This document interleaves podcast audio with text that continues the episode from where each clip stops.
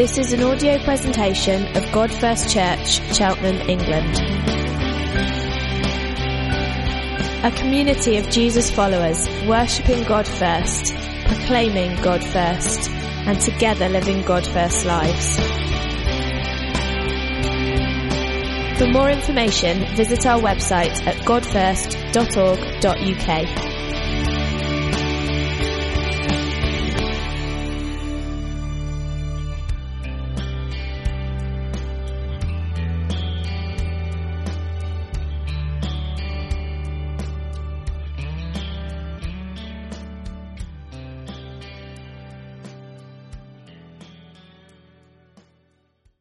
Father, we, um, we thank you so much that you've given us your word. Lord, that we have this incredible book where we get to understand who you are and all that you've done for us in a way that can actually change our lives. And Lord, I want to pray that you would help me to be cracked and broken and you to look glorious. I want to pray, Lord, that our hearts would be changed by the message of this book that we would encounter the living God through the Word of God in a special way this morning. Amen. Amen. So we're going to be in Revelation um, chapters 1 and chapters 4 and 5. And I guess I want to talk a bit about the subject of uh, vision. So, I guess most of us will know what a vision is. A vision is a picture, normally of the future, that shapes the way that we live our lives, isn't it? And you may consciously, but perhaps subconsciously, you may not realize it, but each one of us has a vision, right, for our lives. So the reason that you go to the gym is because you've got a vision for your life, isn't it? You want to look big and buff like me. The reason that you might be here in Cheltenham going to university is because you've got a vision for your life. The, the motives might be varying. It might be that you want letters after your name. It might be that you want financial security for your family in the future. It might be that you want a high flying career. It might be that you want to be noticed by others. It might be to get your parents off your back. That was the reason I went to uni in the end. Um, but we make decisions based on uh, our vision for our lives. The reason you invest in a pension is because of a picture of the future that motivates you. The reason you get married, buy a car, start a job. Everything that we do is motivated by some kind of looking towards the future and saying, I want my life to be shaped to look like that. Hope we all agree with that. Yes. And so I guess um, it'd be worth just taking a moment, just think for a second, what is the defining features of the vision of my life? You may be able to answer that. You may be sitting here thinking, I'm a student in Cheltenham, I'm 19, I literally haven't got a clue, right? That's okay. I was with a friend of mine the other day. He's a businessman and um, he's a Christian. And he said to me, um, "I could have done more with my business. I could have had, um, you know, more status. It could have been bigger. It could have been more profitable. We could have been more well known." He said, "I just want an easy life." So that's his vision for his life. I just want an easy life. Maybe that's you. Um, I don't know whether any of you have watched the film Whiplash. Yes. Anybody seen that film? Incredible. I, I uh, used to play a lot of jazz saxophone, so that film is just, for me, is just like absolute heaven. Um, and uh, it's a film about a jazz drummer who just wants to be the best. Like success at all costs. The pursuit of greatness. Maybe that's the vision of your life. Maybe you just want to be known as a, a nice person. Um, maybe that's the vision of your life. Lois, one of the defining features of the vision of her life, she always says to me, Ben, I want to live till I'm 100. I'm not sure she gets to decide, but that's what she's working towards. And I guess I want us to talk about vision because um, culture and our friends and our families and our society is all trying to define the direction that our lives take, isn't it? Everybody's trying to shape that for us. Um, you might call it worldview, I don't know. Um, but everybody's trying to do that. And, and in a world full of secularism and individualism, um, it's very easy both to be shaped by other people's thoughts, but also to kind of take on this mantle that I'm the captain of my fate and I'm the master of my soul, right? You've heard that. Is that a Mandela quote or something? I'm not sure. Um, I'm looking at Howard like he's the most cultured guy in the room. I should look somewhere else, right? But, but we have that, we've been sold that, and it sounds really attractive on the surface, um, but if you think about it for any length of time, you'll realize it's completely wrong. Um, But it's all about vision, isn't it? It's all about where are we going with our lives. And I guess what I want us to do today is simply to think about what is God's vision for your life. What's the picture of the future that God has that shapes the direction and the decisions that we make in our life? And, and what I've discovered is um, in the book of Revelation, I think a lot of people find this book to be incredibly confusing, right? Anybody want to put a hand up on that? Amen, right? We can all agree on something today. And I think a lot of us think that it's all about um, crazy end times details and when Barack Obama is going to become the Antichrist and Iran is going to start a nuclear war, right? Is that just me or has anybody else heard that? Right? I don't really think that that is necessarily what this book is about. And what I want to suggest to us is that in its most simplest form, this is, it's a book of visions, pictures, right? But I believe it's a book of visions and pictures that are supposed to shape the direction of our life and help us dictate the decisions that we make in our life. This isn't kind of some uh, crazy, like looking to the future with loads of crazy details that we've got to kind of figure out book. This is a book that was written to seven churches who were figuring out what it looked like for their lives to be shaped by God and the gospel in a world that really didn't care much for the gospel of Jesus. So actually, there's quite a lot that we can learn from this book. And, and like I said, it's just a bunch of um, pictures. Uh, we could argue all day as to whether they're pictures of the past, present, or future, um, which we're not going to do. And, and I guess what I want us to do is rather than um, struggle with this as an intellectual minefield of stuff, I want us to come at this book thinking about how does it help us figure out God's vision for our lives. So um, think of it if you like. It seems to be in the all over the internet at the moment. Everybody's talking about those VR headsets, right? Virtual reality headsets. Any gamers around? One or two, right? VR headsets. You put them on, and all of a sudden, your re- the reality of your life is being redefined. And I'm hoping that when we look at um, these a few visions in Revelation, that it's going to help us to redefine the vision of our lives. So we're going to look at three visions. It was interesting that um, Howard at the start didn't he say something about some guy who had who asked the Lord for three pictures? Yeah. yeah? yeah? So we're just going to look at three pictures. Um, today. And the first one is um, in chapter 1, the second one is chapter 4, and the third one is chapter 5. Just three pictures, three realities, three visions from God that are to shape everything that we do in our lives. Whether you're a Christian here, maybe you're not yet a follower of Jesus, I think these are um, three things that are supposed to massively shape our lives. So the first one is this. You'll find it in uh, verse 12 of Revelation 1 down to the end of the chapter. The reality of the resurrected Jesus. There we are. Let's just read these verses together. Are they up on the screen? I've realized I've got a different version of the Bible to what I did on the PowerPoint. So the best thing for me to do is to turn around. So don't be offended if I've got my back to you. Is that all right?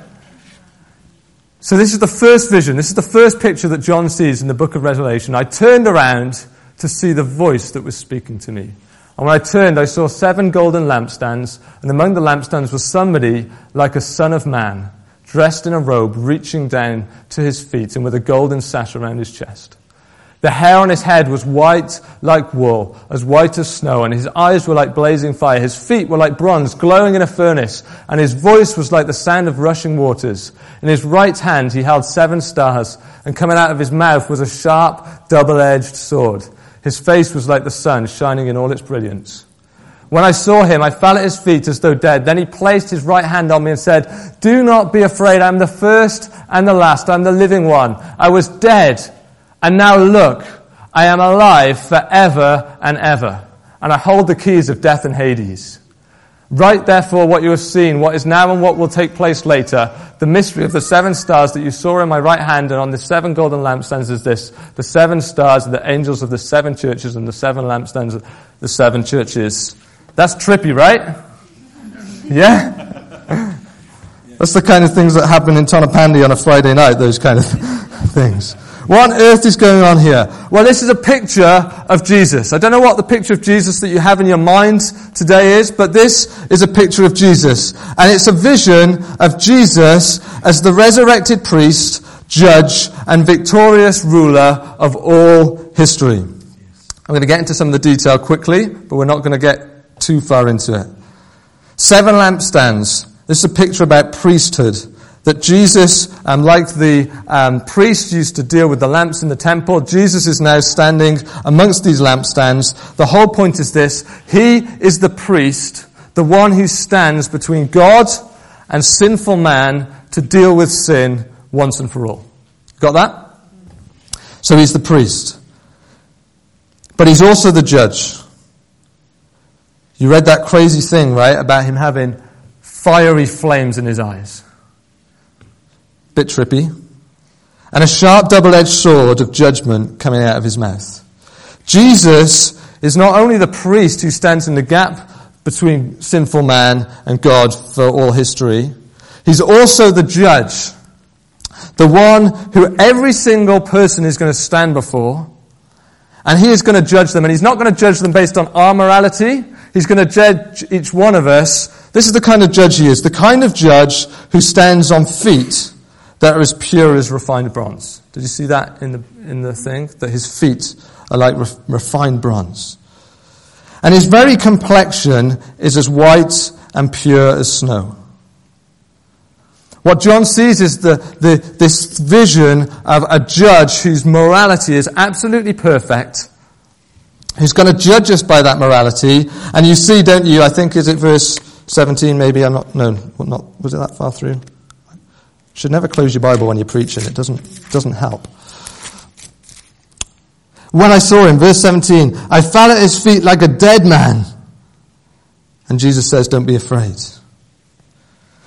He's the priest that stands in the gap. He's the judge that's going to judge all humanity, but he's also the ruler. So you see a bunch of um, different references. We don't want to go into the detail, but things to do with um, waterfalls from Ezekiel and um, shining faces from the warrior of Judges, and all and the the ancient of days with a head and hair of was it white head and hair and all that. These are all pictures of God and, and, and his sovereignty, right? That Jesus isn't just the priest, he isn't just the judge, but he is also the ruler of all humanity forever. Right? That's a big old picture of Jesus. I don't know what picture of Jesus you've got in your mind today. Maybe it's a peasant walking along with dirty feet in Galilee, but, but this Jesus is far from that. He's the priest. He's the judge and he's the ruler of all humanity. And guess what? He's risen from the dead. Yes. One of the problems that we have as Christians is we celebrate the resurrection on Easter Sunday and then two weeks later we forget about it, right? Or was that just me? Let's not forget that Jesus is alive. And he's not alive wandering the earth, he's alive seated on his throne in heaven with all authority and all power. That's what it says in Ephesians. He's ascended to the glorious almighty throne from which he's going to judge the living and the dead.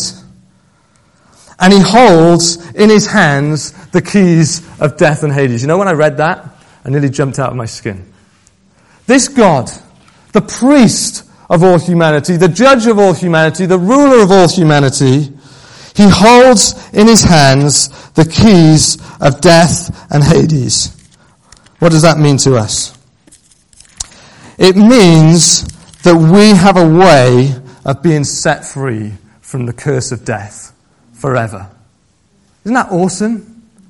Isn't that awesome that Jesus is alive and he holds in his hands the key that unlocks the curse of death forever that we might have life beyond the grave forevermore? Let me ask you this. Has that vision of the resurrected Jesus captivated your heart? Has it thrilled your mind? Is it shaping the reality of the life that you are building? If you're not a Christian here, I want to tell you this. Jesus is alive. If Jesus wasn't alive, if he wasn't the ruler, if he wasn't the judge, and if he wasn't a priest that could deal with your sin before God, then we might as well pack up, go home, and forget about this. Right? But, but this is not what the Bible says. The Bible says, no, this, this vision, this is the truth. This is the vision that I want to shape your life. If you're not a Christian here, this is the vision that God wants to shape your life. That Jesus Christ rose from the grave, that He holds the key for your life to be, for your sin to be dealt with and for you to have eternal life with God forevermore. And the wonderful thing about this, this guy is that, that this, this Jesus that we see is that he's not simply sat on a throne uh, looking down on us, but he also is the priest that wants to mediate this relationship for us. And I guess I just want to say to you here, maybe you're, you're in church for the first time or the second time, maybe you're not a Christian, maybe you spent a whole bunch of your life in church, but you've never actually submitted your life to, to Jesus, the risen King. I guess I want to say to you today that, that Jesus holds out with grace and kindness as a gift the keys to death and Hades over your life today. He says, I'm willing to stand in the gap for you today. I'm willing to be your priest. I'm willing to judge you well because of my righteousness. I'm willing to be the ruler over a kingdom which you get to be part of. Don't you want to come? Please come and be part of it. That's Jesus. He's not a dead guy in a grave. He's alive and ascended to the place of all authority. Bow the knee. Bow the knee. Don't let him judge you against his perfection without first receiving his righteousness. Let that truth shape your life. Second vision that we see in the book of Revelation. We'll go, we're going to skip the bit about the churches. That's the bit that everybody loves to preach. That's the boring bit. So we're going to jump that and we're going to go to chapter 4. The second vision that we see in the book of Revelation is the glory of the Godhead. I keep closing my Bible. This is not going well for me. The glory of the Godhead. Let's just read chapter 4 together. If you want to close your eyes, feel free because this is really, there's a lot of imagery here. So he looked the first time he saw the resurrected Jesus. He looks the second time, and I looked, and there in heaven was an open door. The first voice that I had heard, that's Jesus, speaking to me like a trumpet, said, Come up here and I will show you uh, what must take place after this. Immediately I was in the Spirit, and a throne was set there in heaven and one was seated on the throne, and the one seated looked like jasper and carnelian stone. A rainbow that looked like an emerald surrounded the throne. Around the throne were 24 thrones, and on the thrones sat 24 elders dressed in white clothes with gold crowns on their heads. Flashes of lightning and rumblings of thunder came from the throne. Seven fiery torches were burning before the throne, which are the seven spirits of God. Something like a sea of glass, similar to crystal, was also before the throne. Four living creatures covered their eyes in front and in, in, and in back were in the middle and around the throne. The first living creature was like a lion. The second living creature was like a calf. The third living creature had a face like a man. And the fourth living creature was like a flying eagle. Each of the four living creatures had six wings. They were covered with eyes around, the in, around, around and inside. Day and night they never stopped saying, Holy, holy, holy. Lord God Almighty, the one who was and is and who is coming. Whenever the living creatures give glory, honor, and thanks to the one seated on the throne, the one who lives forever and ever, the 24 elders fall down before and the one seated on the throne worship the one who lives forever and ever. They cast their crowns before the throne and they say, Our Lord and God, you are worthy to receive glory and honor and power because you have created all things and because of your will they exist and were created. The second picture that's supposed to fill our lives is the glory of the Godhead.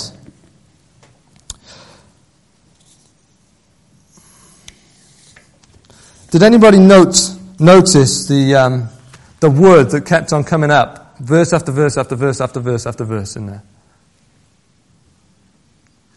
Throne. Did you say that? Is that what you said? I, I saw a mumbling of lips. Throne.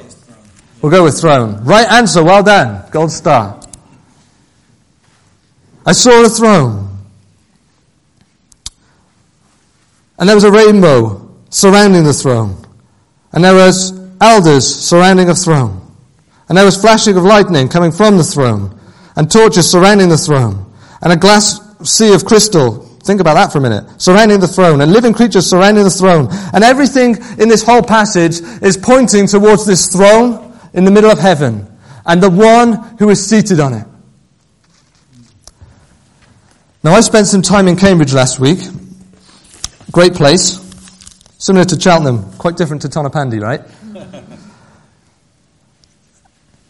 As I realized something when I was in Cambridge, I, I, I, had a really busy few months.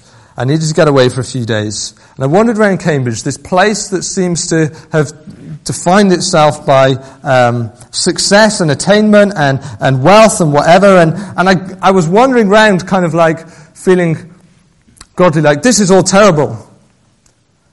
But at the same time discovering in my heart that at the center of my life is a throne and I really like to sit on it.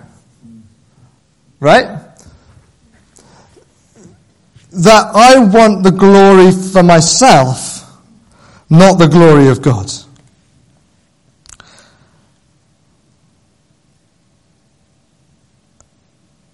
These are honest challenges for my life. I think this is why I decided to preach what I'm preaching, that the glory of a successful job is really attractive to me.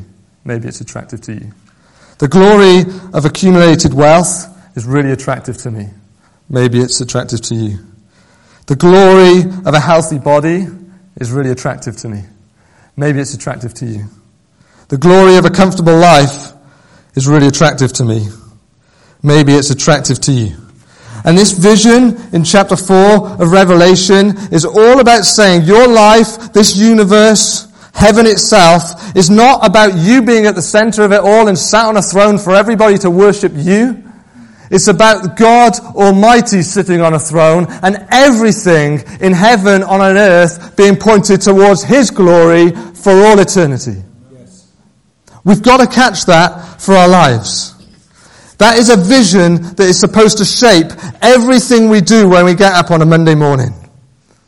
When you go to work, when you go to university, when you're looking after your kids, when you're having an argument with your wife, when you're, whatever it is that you're doing, you have to understand that, that this life that you live, whether you're a Christian or not a Christian yet, the life that you live is, is, is supposed to be about the glory of God. That, that God created humanity in the first place, not for, for our satisfaction, not for our glory, but for His glory, to make much of who He is. Are you living for the glory of God? Paul said when he went, when he wrote to the Thessalonians the first time, we encouraged, we comforted, we implored each one of you to walk worthy of the God who calls you into his kingdom and into his glory. So God is the glorious one and he calls us, he says, and Paul is saying, God calls us into his glory. He says, Come and glorify me. Come and live a glorious life that looks like my glorious life. Have you noticed in the passage? I got so excited when I saw this. Look at what the elders are doing. Look at what the elders are doing. Verse 9 and 10. Whenever the living creatures give glory, honor, and thanks to the one seated on the throne, the one who lives forever and ever, the 24 elders fall down before the one seated on the throne. They worship the one who lives forever, and they cast their crowns before him. Holy Spirit just said to me when I was preparing yesterday, Ben, what crowns do you need to cast before me today? What is it that you have in your life? What is it that you're wearing on your head, metaphorically?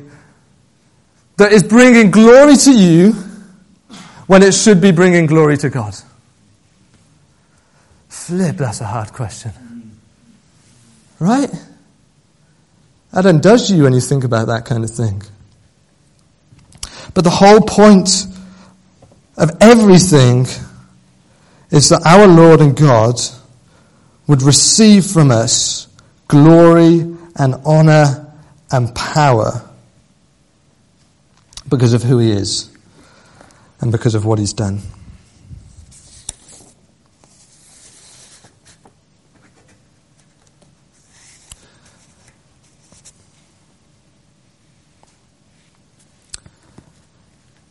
And the question is, will I be satisfied, right? if I give my life rather than for the pursuit of myself, but for the pursuit of the, pursuit of the glory of God, will I be satisfied? John Piper, isn't it, who says, We are most satisfied when He is most glorified. This is why we were created. And you know what? When, I'm, when we're planting a church in Tonypandy, and it's tough, and it's miserable, and for three months we didn't have a day when it didn't rain. I'm not joking, this is the Welsh Valleys. It can feel like the most inglorious and glamorous and unsatisfying thing that we could ever hope to do. There's moments when life is incredibly demoralizing, isn't it? And we have this choice in those moments. I think this happens all the time for us, where we go, we can either retreat and go, I'm going to live for my comfort and my security and the glory of myself. Or we can press into God. We can die to ourselves afresh. Say, God, I'm just going to keep on going, knowing that this is about your glory. I have to be honest, I have to preach that to myself all the time. So, the second vision that should shape our lives is the glory of the Godhead. The first one, the reality of the resurrected Christ. The second one, the glory of the Godhead. The third one, this third uh, vision, and there's many more in the book of Revelation, but the third one we're going to talk about is the role of the rescuer. The role of the rescuer. Revelation 5. I'm going to skip the bit about the scrolls. Because everybody reads the bit about the scrolls, you'll see it up there. And they start asking all the questions about the scrolls. Well, what's the scroll? What's it about? What do we do with the scroll? And the whole focus of the passage is not on what this scroll is, it's about the one who is worthy to open it. So, should we just start at verse 4? I cried, and I cried and I cried because no one was found worthy to open the scroll or even to look in it. Then one of the elders said to me, Stop crying. Look, the lion from the tribe of Judah, the root of David, that's Jesus, by the way, has been victorious so that he may open the scroll and its seven seals. Then I saw one like a slaughtered lamb standing between the throne and the four living creatures and among the elders. He had seven horns and seven eyes, which are the seven spirits of God sent into all the earth. He came and took the scroll out of the right hand and of the one seated on the throne. And when he took the scroll, the four living creatures and the 24 elders fell down before the Lamb.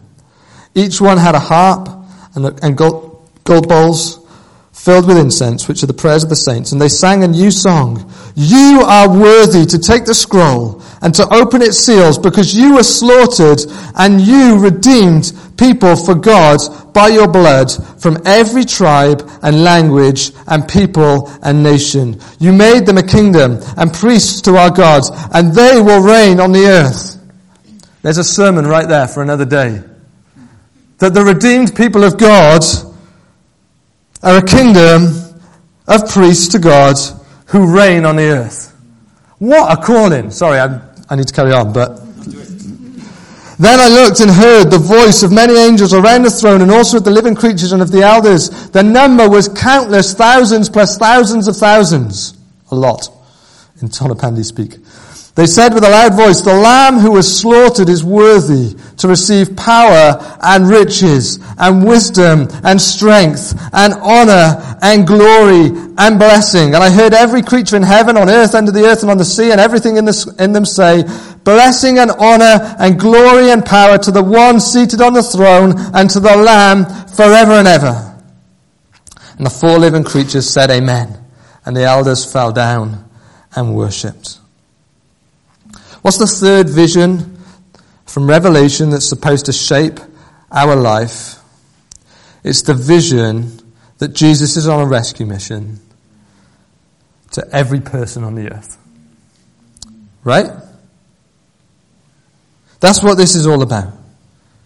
This is the glory of Jesus because he's the lamb who was slain.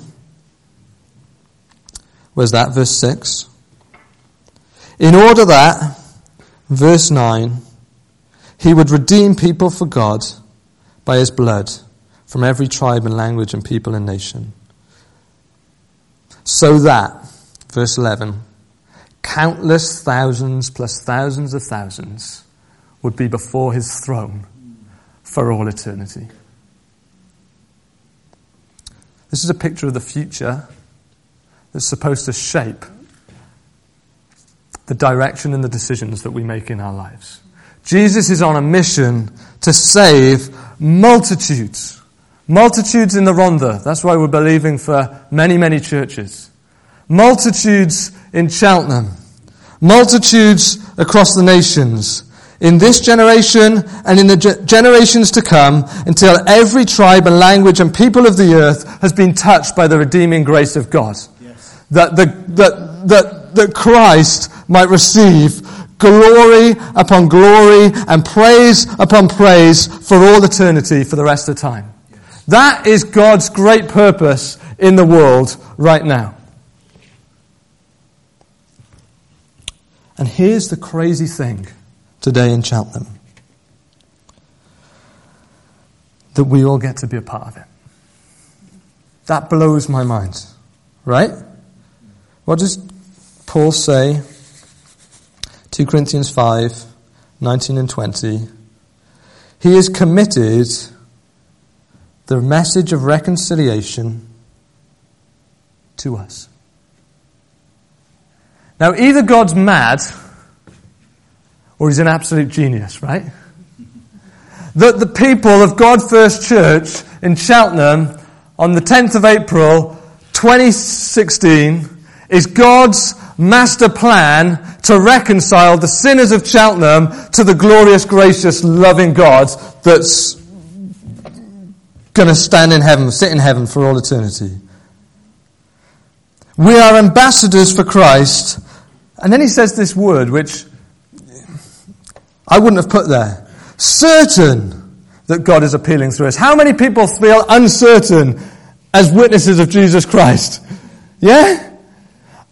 I'm certainly not very good at it. But Paul says, I'm absolutely certain that this is God's plan. This is God's rescuing plan for, for this picture of, of, of um, the future of multitudes upon multitudes upon multitudes. The plan is this. I'm certain that God is going to do his appealing through us. That is the reason that we live where we live. It's the reason we work where we work. It's the reason we, we see our friends. It's the reason we come to church. It's the reason that we do. Everything that we do should be shaped by this picture of multitudes upon multitudes upon multitudes bowing down and worshipping the risen Jesus for all eternity. If you're living for anything else, then you're wasting your life.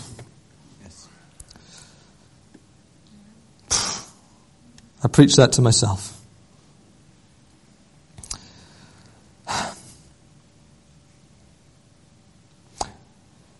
Friends, let's not get distracted. Let's not give up. Let's not settle for a lighter, cheaper, less potent Christianity than the one who's going to judge all humanity, but whose plan is to rescue and redeem a lost people forever.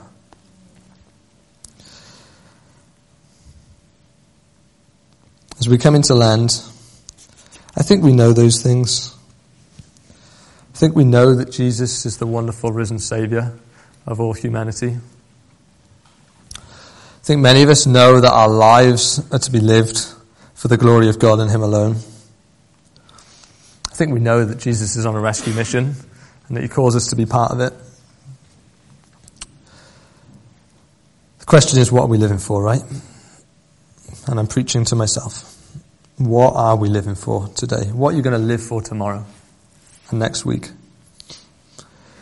Here's the wonderful truth of the gospel, right? When I measure my life up against everything that I've said, it sucks. yeah? It sucks. You know the gospel of Jesus? There's no guilt. There's no shame and there's no condemnation. Which means that we don't have to go out of here going, oh man, that was heavy stuff. My life is rubbish. We don't have to beat ourselves up today because we have a Father in heaven who loves us with everlasting love no matter how we live our lives if we trust in Jesus. But I want to ask you, I want to pray for you today that those three visions would capture your hearts, your attention, and turn your lives upside down. It doesn't mean that you're not exactly where God wants you. It doesn't mean what you're doing day by day is not what God wants you to be doing. But this is about having God's vision, shaping our lives around that, not our own vision and shaping our lives around that. And here's the thing, just to encourage you at the end,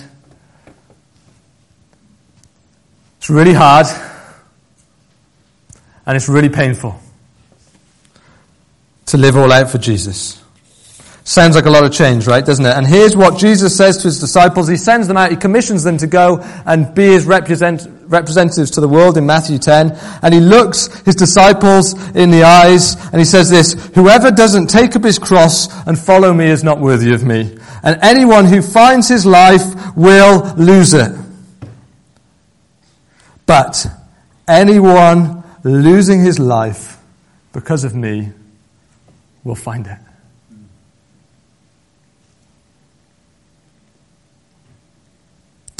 When we give ourselves wholly and completely to God, His glory, and His rescue mission, I honestly think we find life yes. more than you could ever imagine.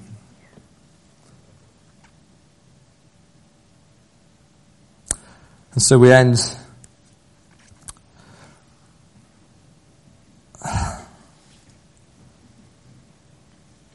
How do we end? When, Howard, when I got here, the first thing Howard said to me was, Ben, just tell us how you're going to lead us in response. I said, I don't know. And I'm still not sure. Um, I guess we've got to do what the elders do in Revelation 4, right? And just put ourselves before God, His glory, His authority, His rule, His judgment his priesthood and bow in worship. Say, Lord, it's all going on the altar today. Do with me as you will. So, why don't we do that together? Let's just be still before God. Corporate response is good, but sometimes we just need to be in our own moment of repentance and faith.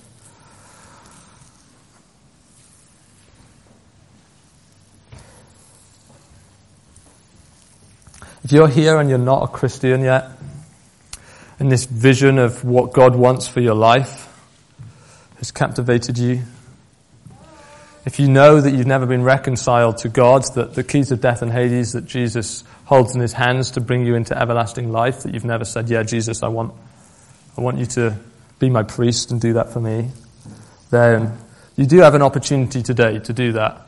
Those verses were complicated, but coming to Jesus is not com- complicated. You just say, Jesus, I know I'm a sinner. I know you're going to judge me, and I'm going to be found out to not be perfect.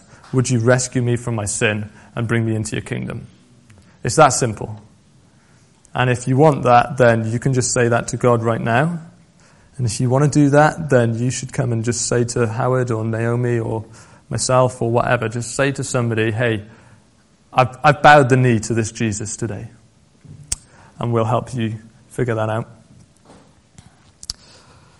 And for the rest of us, I'm going to pray. I'm going to ask the Holy Spirit to not bring condemnation, but bring conviction to our lives. And there's no one response across the board. For some people, it's laying down a certain thing. For other people, it's doing something different. For some people, it's being more bold with our friends in work. For some people, it's a complete undoing of everything that they've lived for till this day. So I, am not going to be prescriptive with that. I'm just going to pray and ask the Holy Spirit to um, convict and touch people's hearts. And then I'll shut up and Howard can do the rest. God, we. God, we know that we are not worthy to come to a God as glorious as you. We know, Lord, that our lives don't stack up in light of all that we've read from your word today. Lord, we are undone by this, this picture of Jesus, by your gloriousness, by the mission that you're on to rescue the world, and the part that we've got to play in that. And so, Lord, we want to pray right now that you would come by the power of your Spirit as a helper to convict our souls and to show us clearly what it is we need to do today and this week to live in light of these great, three great visions that we've been looking at in Revelation. Lord, we cast before you our crowns we cast before you our desire for success and status and glory and pr- the praise of man, Lord. We, we cast all that before you, Lord. We say we want our lives to count for your glory and for your name and for, for your honor today, Lord. And so, Jesus, would you be merciful enough today to show us what it is that we need to do with our lives in order that that would be so?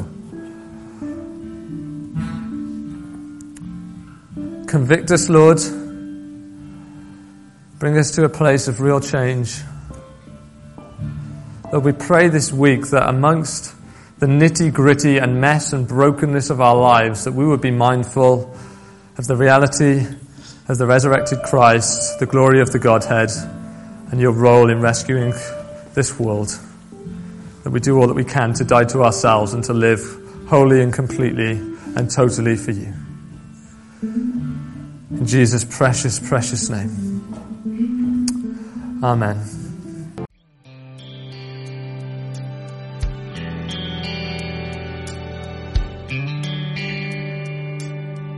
For more information, visit our website at godfirst.org.uk.